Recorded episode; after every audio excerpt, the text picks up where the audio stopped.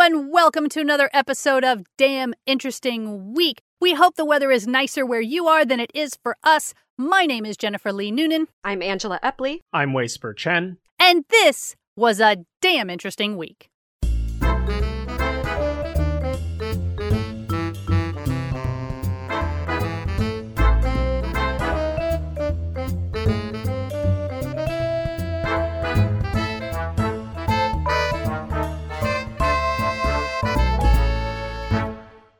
So let's get started with our first link.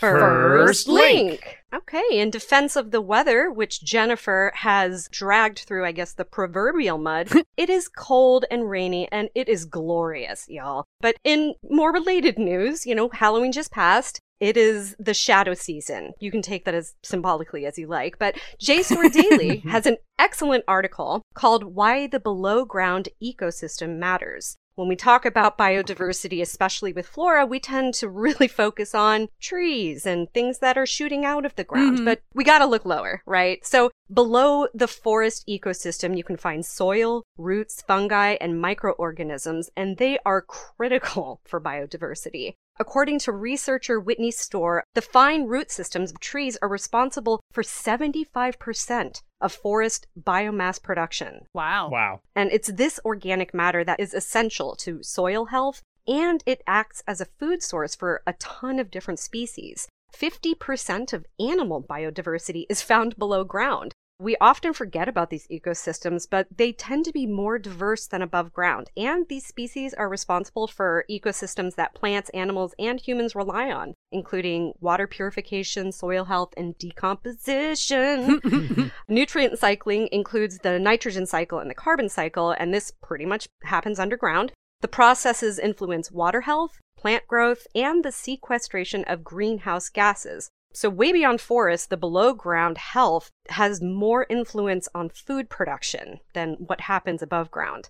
So, we've had a lot of recent studies looking to examine how the above ground and below ground ecosystems interact. Storr gives the example of forest conversion. So, when you're converting forest to agriculture, that can decrease plant diversity and it can therefore impact the nutrient cycling, which then affects the food web and biomass inputs into the ecosystem. So, there are a couple of different avenues to bring greater awareness to the below ground because this is really just a cheerleader rah rah embrace the shadow ground.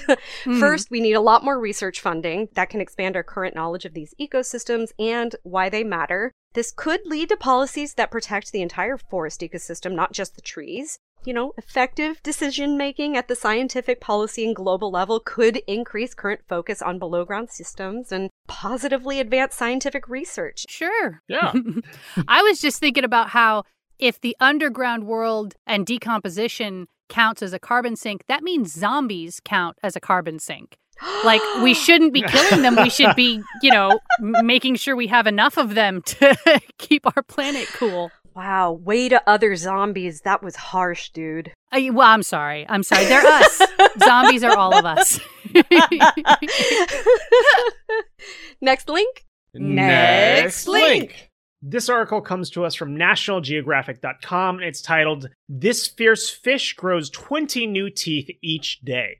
Uh, The Pacific lingcod is an ill-tempered omnivorous fish with a mouth like a messy silverware drawer. It's 500 It's 500 plus teeth arranged haphazardly on two sets of highly mobile jaws.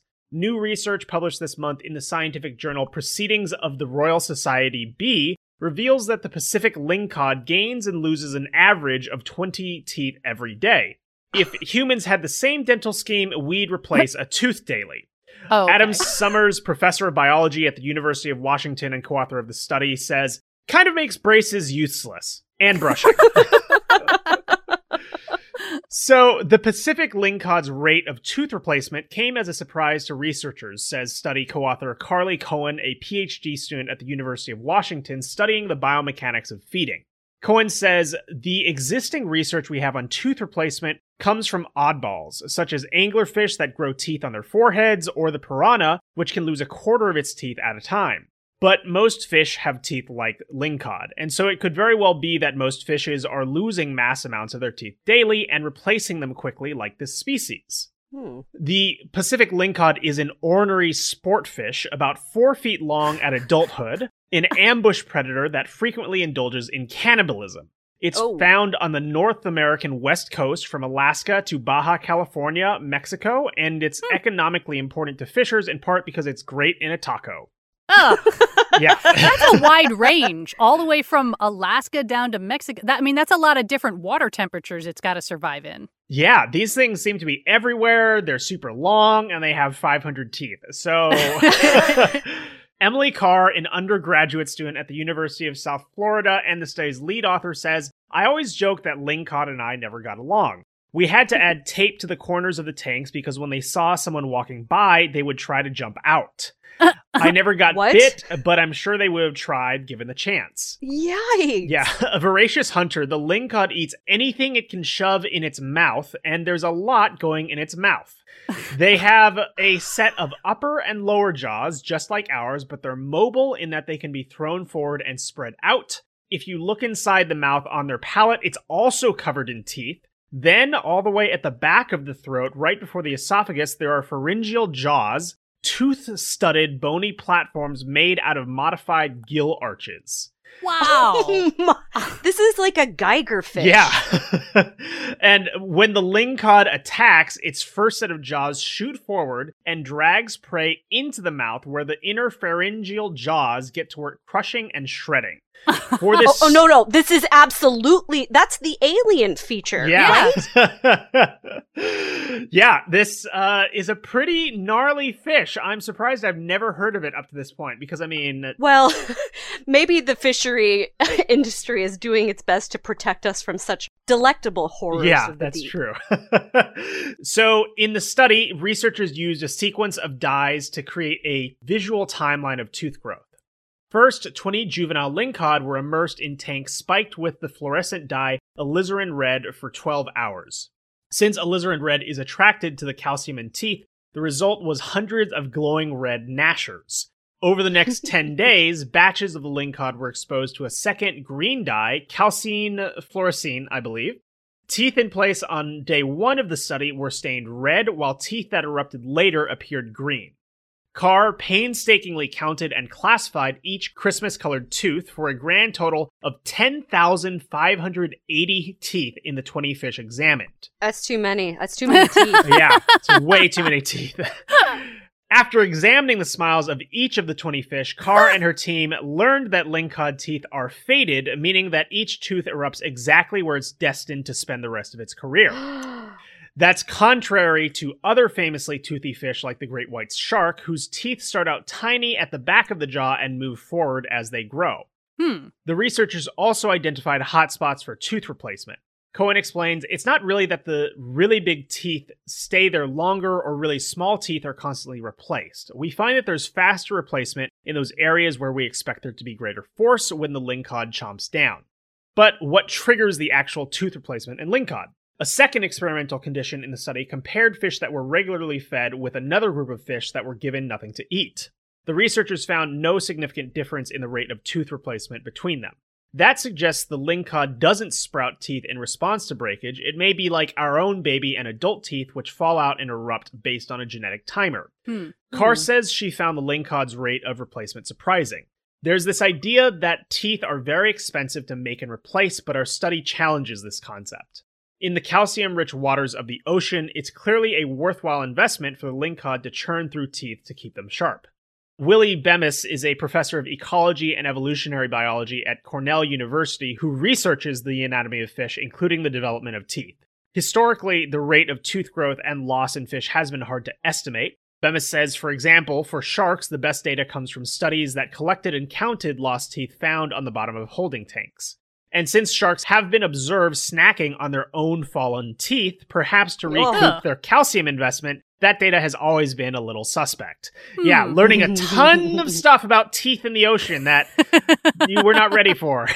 You know, I, I, it sounds like this is a rich area for research, but I know scientific funding, especially in like biosciences, tend to get really underfunded. I urge this team, if anyone's listening, make some Christmas ornaments of these fish. I mean, there are so many weirdos who want to dress up their tree with a Giger fish already in Yeah. the red and green assortment. Like, just gonna throw that out there. Well, and if they're making tacos out of these guys, they got to be catching a lot of them. So they have to have these teeth somewhere. oh my gosh, could you imagine a Christmas ornament taco shop here in Austin to serve this initiative? Because I think I just thought of it. My question is is still after reading this article, like, do the lingcod just eat their own teeth? Because it sounds like they get all crushed up in there when they're eating fish. Yeah, I mean, they're probably just swallowing a few with every meal, it sounds like. Yeah, Yeah, that's mhm. pretty metal. And I bet Yeah. it offers a lot of nutrient and food source for our below the ocean floor friends. Remember them and how much biodiversity happens there? Oh yeah, I don't know, man. true. I feel like these guys are are not going for biodiversity. They're going for supremacy under the water. I feel like that's accurate. yeah. Next link. Next link. All right, this next one from Live Science is a little bit of a mind blower. So, we're all probably at least a little familiar with Einstein's theory of relativity, right? And the thought Mhm. experiment Mhm. about what would happen if humans were able to travel at, or at least close to, the speed of light. It's like the movie Interstellar, right? You'd come back just a little bit older, and everyone on Earth would have aged dozens of years or even hundreds of years. So, the question this article asks is what if the speed of light were actually much slower than it is? Or, looked at another hmm. way, what if we were all traveling at close to the speed of light all the time? And the answer, not surprisingly, is that the universe as we perceive it would operate very differently and things would be, frankly, pretty trippy. to start with, colors would be all over the place because different colors of light are actually different wavelengths, and what we see as red light is more stretched out than what we see as blue light. And what this means is that if you were just walking around the room at something close to the speed of light, you would be affecting in a noticeable way how fast those light waves reach you. And so you would ah. start to perceive a Doppler effect when you were moving toward or away from an object. So, if, for example, there were a yellow chair on the other side of the room and you started moving toward it, the chair would start to look blue because you're compressing those light waves between you.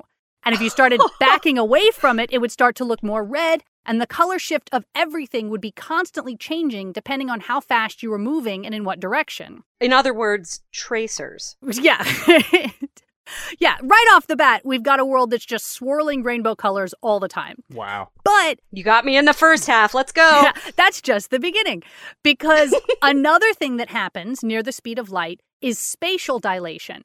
Just like time passes differently for things traveling at different speeds, the actual size and shape of those things appear different to each other as they pass at different speeds. And it gets even more tricky because of something called the runtime effect, which has to do with the fact that you're not a stationary observer. Your eyeballs are also traveling at something near the speed of light. So, a Ooh. Swiss physicist named Gerd Kortemeyer described it like this We know that looking at light from distant stars is like looking into the past, right? Because the light takes so many millions of light years to reach us. But slowing down the speed of light makes that effect happen on a much smaller scale, to the point that if a bicycle were traveling toward you, what you saw sitting on the back of the bicycle would be noticeably in the past compared to what you saw sitting at the front of the bicycle. So if the bicycle crashed, you would see the front of it crash significantly earlier than when you saw the back of it crash. And part of that visual experience would be that the bicycle would appear extremely stretched out as it was riding toward you. So, panoramic pictures of pets. Right, exactly, all the time. But the opposite is also true. Like if the bike is sitting still, pointed toward you, and you start moving closer to the bike, in your eyes, the bike starts to warp and get stretched out and then shrink back to its normal shape as you stop walking again. And this would be true of everything around you. It'd be constantly warping and stretching depending on how you moved. And if you're having trouble visualizing all of this, you're in luck because a group of scientists at the MIT Game Lab have developed an open world video game that can demonstrate all these changes in real time as you walk around. And it's got a cute little story wrapped around it about how you're the ghost of a child who has died and you're trying to go toward the light, essentially. But you're young and clumsy and can't go fast enough. So you have to go around collecting these little spiritual orbs. And for every orb you pick up, the speed of light slows down by 1%. So you can actually see the difference as the game progresses, where things go from normal to just complete acid trip. Oh my god, I have chills. This is like, does it come in VR? Because I feel like this is the next evolution of Katamari Damacy for adults. I didn't check if it was in, available in VR, but I did download it and I played it because it's called A Slower Speed of Light. It's free to download from MIT's website. You can just watch a YouTube video of someone else playing and pretty much get the gist of it. But I do highly recommend downloading and playing the real game because you see a lot of cool stuff that isn't in the video. Like, for example, ah. past a certain speed, once you've gotten enough orbs, if you move backwards, things just start to go black and you can't see anymore because the light particles can't keep up with you. You're moving away from them too fast. So I just, it was a lot of fun. Uh, honestly, it made me a little nauseous by the end because it's like, it's really hard to move when everything is warping and changing colors around That may be why they don't have it in VR because Right. even on a good day, VR can make you feel a little pukey. Yeah, exactly. This would absolutely make me vomit in VR. But I highly recommend it. And it's really pretty amazing to uh, just imagine trying to live like that. Like it, it's one of those things that really convinces you, like, oh, yeah, faster than light travel, we're not going to get there. Because stuff gets so messed up at that speed, it's never going to happen. we we couldn't we couldn't handle it, even if we did invent it. Not in our current form, but you might be Sure. surprised to learn how many science fiction and scientists themselves have been proponents of human modification specifically for space travel. Okay, so as long as we evolve to adapt to it, then it'll be okay. You know, I would say check in with your local biohackers. Um, you know, get involved. Get some radioactive fish teeth. See what just see what can be done. You know, you don't know. Next link. Next link. Well, thank you for that segue, Jennifer. I have nothing to add other than this Smithsonian Magazine article about a culinary detective trying to recover the formula for a sauce made from decaying fish that delighted ancient Rome. Hmm. Yeah, get ready. And as a Vietnamese person, you know I read this with a lot of suspicion and then pride. so, garum has long been considered the dodo of gastronomic history. It was a fishy sauce that was beloved by the ancient Greeks and Romans, but until recently, classicists believed it to be extinct. And it doesn't really sound like something that might tempt 21st century taste buds, as Jennifer's initial uh, Mhm. reaction may have illustrated. Now, see, here's the Um, thing, though. It's because they said decaying. They, if they'd said fermenting, I probably Yeah. would have been okay. We have covered fermented Yeah. fish, you know, that old, old recipe. I am endlessly fascinated with how we use language as spell work to guide the mind away from the slaughter that Mhm. is eating animal meat, you know, decaying. Right. no, fermented. But believe me, we're going to go into great detail. So if you're about to eat lunch, you may want to skip over this one. Right? So, most old recipes that have survived from antiquity usually call for allowing fish to putrefy in open vats under the Mediterranean sun for up to three months. oh, So the term garum also refers to both a sauce made in the cooking process, which is also sometimes called liquamen, as well as a condiment made with the blood and viscera of fish that writers like hmm. Petronius, Ausonius, and Seneca knew as garum sociorum, or garum of the allies. But in either case, the past inhabited by Roman gourmands known to eat sow udders, ostrich brains, and roasted dormice rolled in honey was an unimaginably foreign country. Like when we think of ancient Rome, we're like a pizza, right? Like what do we love? But oh no. While archaeologists have excavated concrete vats that were used for making garum from Tunisia to France, finding intact organic remains has been super challenging. I'm sure you can imagine. hmm But they did have a breakthrough in 2009 when Italian researchers discovered six sealed dolia, which are large clay storage vessels, in a building that modern scholars have dubbed the Garum Shop at Pompeii. The eruption of Mount Vesuvius in AD 79 buried the building under several feet of ash, which perfectly preserved a small factory just as it was salting down a late summer catch of locally fished pickerel to hmm. make liquamen. Food technicians from the universities of Cadiz and Seville have analyzed the charred, powdered remains from Pompeii, and using that formulation, the researchers produced what they claim is the first scientific recreation of the 2,000 year old fish sauce. You can Hmm. actually buy it. It's called Flor de Garum, and it's sold in these gorgeous, like, amphora shaped glass bottles, and they're selling it now in Spain. Hmm. At the laboratory at the University of Cadiz, Victor Palacios, a chemical engineer, showed the author of this article a petri dish filled with gritty grayish brown powder, which was a sample of that charred paste of fish bones recovered at the garum shop at Pompeii. Most ancient recipes call for whole, small, fatty fish to be layered between herbs and salt and concrete fats. And so their team kind of followed the same thing, just using large glass fermenting vessels. Hmm. They bought the anchovies fresh from fishing boats at a local pier. They used three parts fish for one part salt. The ratio here is super important because here's why. When small fish start to decay, the bacterial flora in their guts burst through cell walls, initiating the process of autolysis. The fish essentially digest themselves, Mhm. liquefying the proteins in muscle tissue. And the presence of salt slows this fermentation process, which promotes lactic acid bacteria that defeat pathogens and foul smelling toxins like cadaverine, wonder how it got that name, and putrescine.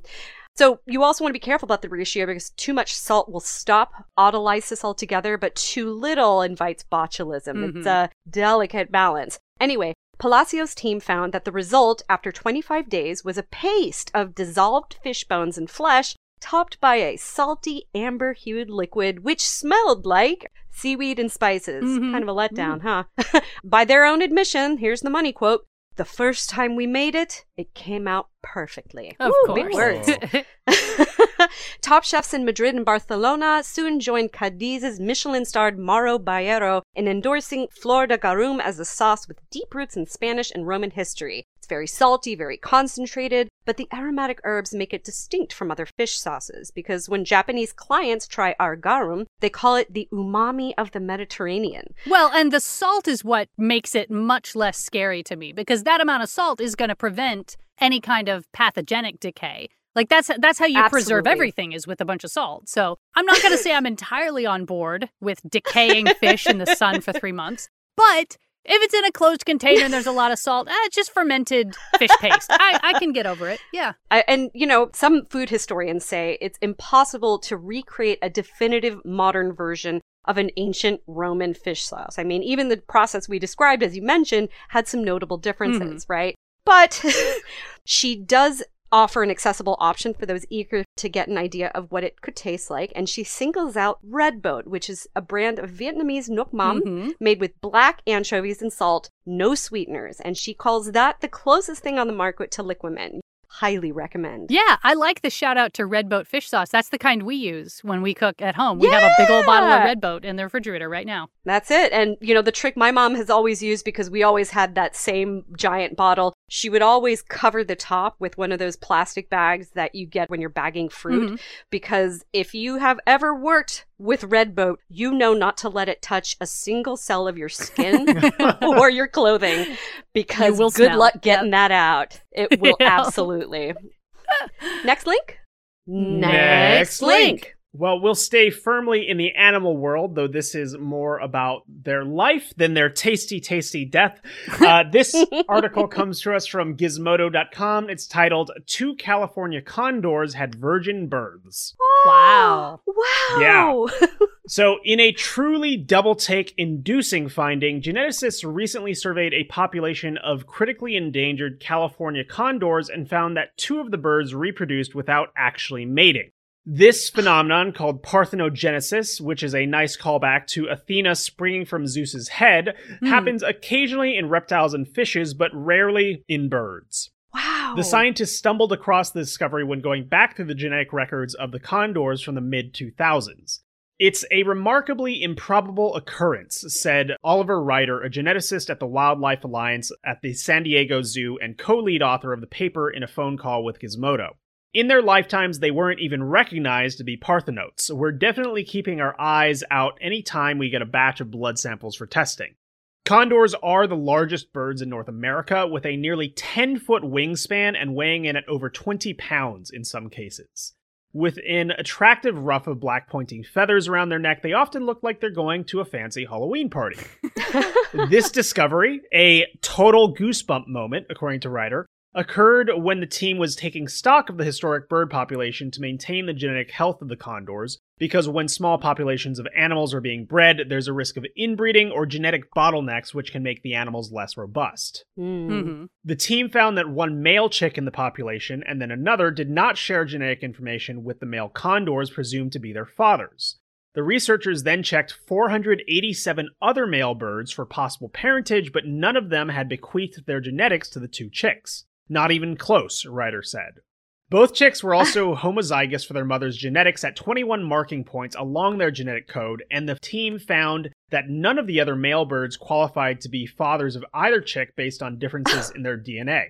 Therefore, Oh the team goodness. determined the young birds were solely the makings of their mothers. Hmm. Though the mothers themselves were not virgins, they had had 11 and 23 chicks respectively before these two special cases. You know, if that matters to you, I guess. Right, right, right. Um, Previously, there have been documented cases in finches, pigeons, turkeys, and chickens, but never condors, and the finding has heightened significance given the condor's endangered status. Yeah. I mean, this feels like divine intervention. Did they name her Madonna? Like, yeah. we'll get to that.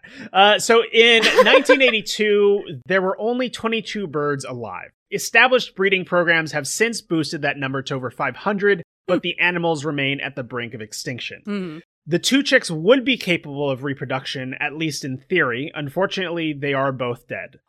what? Yeah. Studbook number 260 died at the Condor Sanctuary at Big Sur in 2003, and Studbook number 517 died at the Oregon Zoo in 2017. So it's not like they, you know, died immediately. They had some lives for a while, so that's nice. They're just not around anymore, unfortunately. But, anyways, so turkey parthenotes can reproduce, so the same likely applies for their carrion loving cousins. That said, it's not like parthenogenesis can save a species from extinction. It's an extremely rare phenomenon, and the rhyme or reason for its occurrence in the condors remains an enigma. Ryder said, We only now have the genetic tools to look at this in detail. Previously, parthenogenesis was really identified by seeing females who weren't housed with males have offspring. But now we know the condor can have offspring while being housed with males, and it begs the question is this going on more than we know? Hmm. So, while the research team will keep plugging away at conservation, Ryder said they've likely deduced all they can from these two unexpected cases, but they'll keep an eye out for more of these virgin births in the future. I mean, it's fascinating to me that because my understanding of parthenogenesis was that you're basically creating a clone of yourself. But that can't be the case if it's a male bird being born to a female bird. But then I also know, like, Right. bird genetics are weird. Like, they don't have X and Y chromosomes, they have a whole separate system, which I think is like Z's and W's. I don't remember. You can't ask me any more information because that's all I have. But, like, but but it still seems very strange to me that clearly this bird had some level of genetic difference from its mother. Where did Yeah. those genes come from? And right. you know, maybe it was all mutations. How are they stored? Yeah, maybe it just Yeah. maybe that's why it died because it was a genetic freak. But yeah, potentially. It was published in the Journal of Heredity. If anyone would like to look it up, I imagine there might be some information there. Oh, they've actually got the full article just publicly available. So if you are a genetically minded person and you're curious, you can go check that out. and tell us if there's any chance of it happening in humans Yeah. because uh, that changes a lot. Yeah, that's it's a complication for sure. Next link. Next link. All right. This next one is from the Washington Post and it's called I Found My Stolen Honda Civic Using a Bluetooth Tracker. And Ooh. yeah, it's one of those articles that makes you kind of go, oh, the future is here. Like, people put trackers on cars in movies, and I know the police have the ability to use them if they get a warrant, but I always had it sort of categorized in my mind as like a super expensive, specialized technology that real people would never use. Mm-hmm. But apparently, that is not the case anymore. There are now numerous brands of trackers that are about an inch wide and cost about $30. And people are putting them in their cars, their laptops, their musical instruments, and basically anything that they think is expensive enough to get stolen, but not so expensive that the police are going to be much help in getting it back. And uh, there's a ton of personal anecdotes quoted in the article, but as just one example, Dan Guido, a technology CEO in Brooklyn, hid one of the Apple branded AirTags inside the hollow stem of his electric scooter after his previous Huh. scooters and bikes had been stolen three times over a period of six months. And hmm. each time he says the police, quote, kind of just shrugged and said he should move on. So the next time it was stolen with the AirTag inside, his phone told him exactly where it was, and just a couple hours later, he had it back. Wow. The interesting thing is, these tags are not GPS trackers. Like the title of the article says, they use Bluetooth. And the way they tell the system where they are is by communicating with whatever networked phones happen to be nearby. So Whoa. if you have an iPhone, your phone is being used by the AirTag service and could potentially snitch on some random stolen item that you just happen to drive by in your car. It is one of the many options you can turn off if you dig deep enough into the settings, but it's on by default, and most people don't even know what it is or why it's there. Didn't even know it was toggleable. Yeah. So you, I mean, you're a walking network, which a stolen item could use to alert the Apple network in general that there is a stolen item and where it is. It's worth noting that Apple themselves and most of the other manufacturers say these trackers are absolutely not for locating stolen items. As far as Apple is concerned, their product is for lost keys, and that's pretty much it. It's a little bit like Q tips saying you should never put Q tips in your ears when everyone knows that's exactly what they're for. Because the fact is, no one is using these things to find their keys. They're using them to track the things that people actually want to track, mm-hmm. which also includes, aside from stolen items, people are putting them on pet collars and also in their children's backpacks. Hmm. Yeah. Not surprisingly, police departments have some thoughts on these devices. some appreciate the help, others are less keen, but all of the officers quoted in the article agree that owners should never confront someone that they believe is in possession of their stolen items. They said, for one thing, you just don't know what kind of a dangerous situation you may be walking into. But for another, Mhm. the person you see holding your item may not actually be the person who stole it. They may have simply purchased it from Mhm. the thief, not knowing it was stolen, and they don't want you walking up and, you know, enacting justice on some poor stranger. Mm-hmm. They do claim, at least, that if you call the police and say, My item was stolen and I can take you right to it, the police will be happy to step in and get your stuff back for you. Okay. But aside from concerns about vigilantism, the other concern that people have raised about these trackers is their potential for abuse by stalkers. You know, there's nothing that says a, ca- a Mhm. person can't put their tracker on your car and now they know where you are at all times. Mhm. Mhm. So, Yep. manufacturers have tried to answer this by putting in a beeping function where the tag will start making noise if it spends more than 24 hours away from its owner. But of course, people don't like this because it also alerts thieves that there's a tracking device in the thing they've stolen. so now there are a bunch of people online sharing tips about how to disable or muffle the beeping. And, you know, uh, frankly, the police have never been great about addressing stalker concerns anyway. And I think maybe it would actually be better to have physical evidence. Like if you can say, look, I found this thing on my car, ask Apple who owns it and arrest that person. That seems more likely than if just saying, you know, please believe me that this person is following me everywhere. Because I think at the end of the day, the technology is here and it's not going away, especially when people are having Yep. such dramatic success when it comes to getting stolen items Mhm. back. I mean, I got to admit, for 30 bucks, when I read this, I started thinking about all the places that I could put one of these things just to know where Yep, they are. You know, mhm. we had that article a while back about knowing where your cats are during the day. That's interesting. That's worth a $30 worth of entertainment, you know? Yeah, but the sobering thing that you really hit upon was we are all networks now. And hmm and this is going to get into some real deep philosophy of feminism, especially after all of my body horror media binging over Halloween weekend. but Donna Haraway's The Cyborg Manifesto is essential reading if this idea of people and our components as both organic and hmm. technological networks. So, if that's your bag, uh, Donna Haraway, The Cyborg Manifesto. if you want to be a cyborg, I'm sorry. that's also an option. If you're What? into it and you want to. Listen, this is really personal for me because I also graduated from Colorado College, which is where she did her undergrad work, Oh. and I wrote my philosophy of feminism final paper in the course on seven of nine after reading the Cyborg Manifesto. That's all I'm going to So- say. Please don't look for this paper. I'm never going to publish it. Next link. Next Next link. link. All right, telling us what we already know. NPR is reporting that Blue Origin is building an orbiting mixed use business park in space. Sweet. Ooh. It's going to be called Orbital Reef, and Blue Origin, which again, owned by billionaire Amazon founder Jeff Bezos, says by the end of the 2020s, it will become, quote, the premier mixed use space station in low Earth orbit for commerce, research, and tourism. This station will open the next chapter of human space exploration and development by facilitating the growth of a vibrant ecosystem and business model for the future. yeah, I'm going to read it in that voice. Potential customers for the station, they're thinking space agencies, high tech groups to countries that don't have their own space programs. Okay, point taken. As well as media and travel companies, the company says. Several companies are already working with Blue Origin on the ambitious space station plan, including Sierra Space, the maker of reusable Dream Chaser spaceplane that is able to land at ordinary imports. They're also partnering with Boeing, Redwire Space, Genesis Engineering Solutions, and Arizona State University. Oh.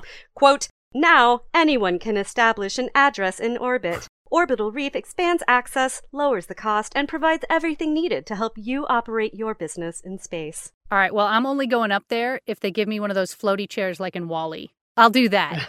like if I can just lean back and drink a Slurpee, I accept my fate. You'll have to let us know how it is. The the thing that's frustrating to me about this era of history is that we're like right at the precipice of launching all this new stuff. So all the news about it is just super laudatory, Mhm. like wow, these awesome space billionaires, blah blah blah blah. But I'm excited for when we get to the nuance and the real problems in space. Like, you know, Mhm. how the international commercial space station has been hacked by Anonymous or whatever. Like Right. stuff like that. That's what I'm really looking forward to. I mean, not that I'm looking forward to people getting hacked in a zero gravity environment where there's no natural sources of oxygen. That would be bad. But you know what I'm saying. Yeah, yeah, yeah. There's interest in it for Yes. sure. I mean, we're nowhere near a utopian possibility with space. It's going to be mad dystopian. We have a lot to figure out before we get there. Yes, but if you have the money to establish a space in space, we are here to service your needs. Just remember, mixed use. A word every Austinite likes to hear. all right. Well, that is all we have time for today. We're so glad you've joined us. Some of the articles we did not have time to get to today include The Chile capital of the world is running out of water, Exploding head syndrome is no joke, and A stranger looked like my twin. That was just the beginning. So, all that and more, plus everything we talked about today, can be found on daminteresting.com. If you enjoy our podcast and appreciate the lack of ads, you can support us at patreon.com slash daminterestingweek. In the meantime, my name is Jennifer Lee Noonan, I'm Angela Epley. I'm Whisper Chen. and we hope you have a damn interesting week. Bye bye.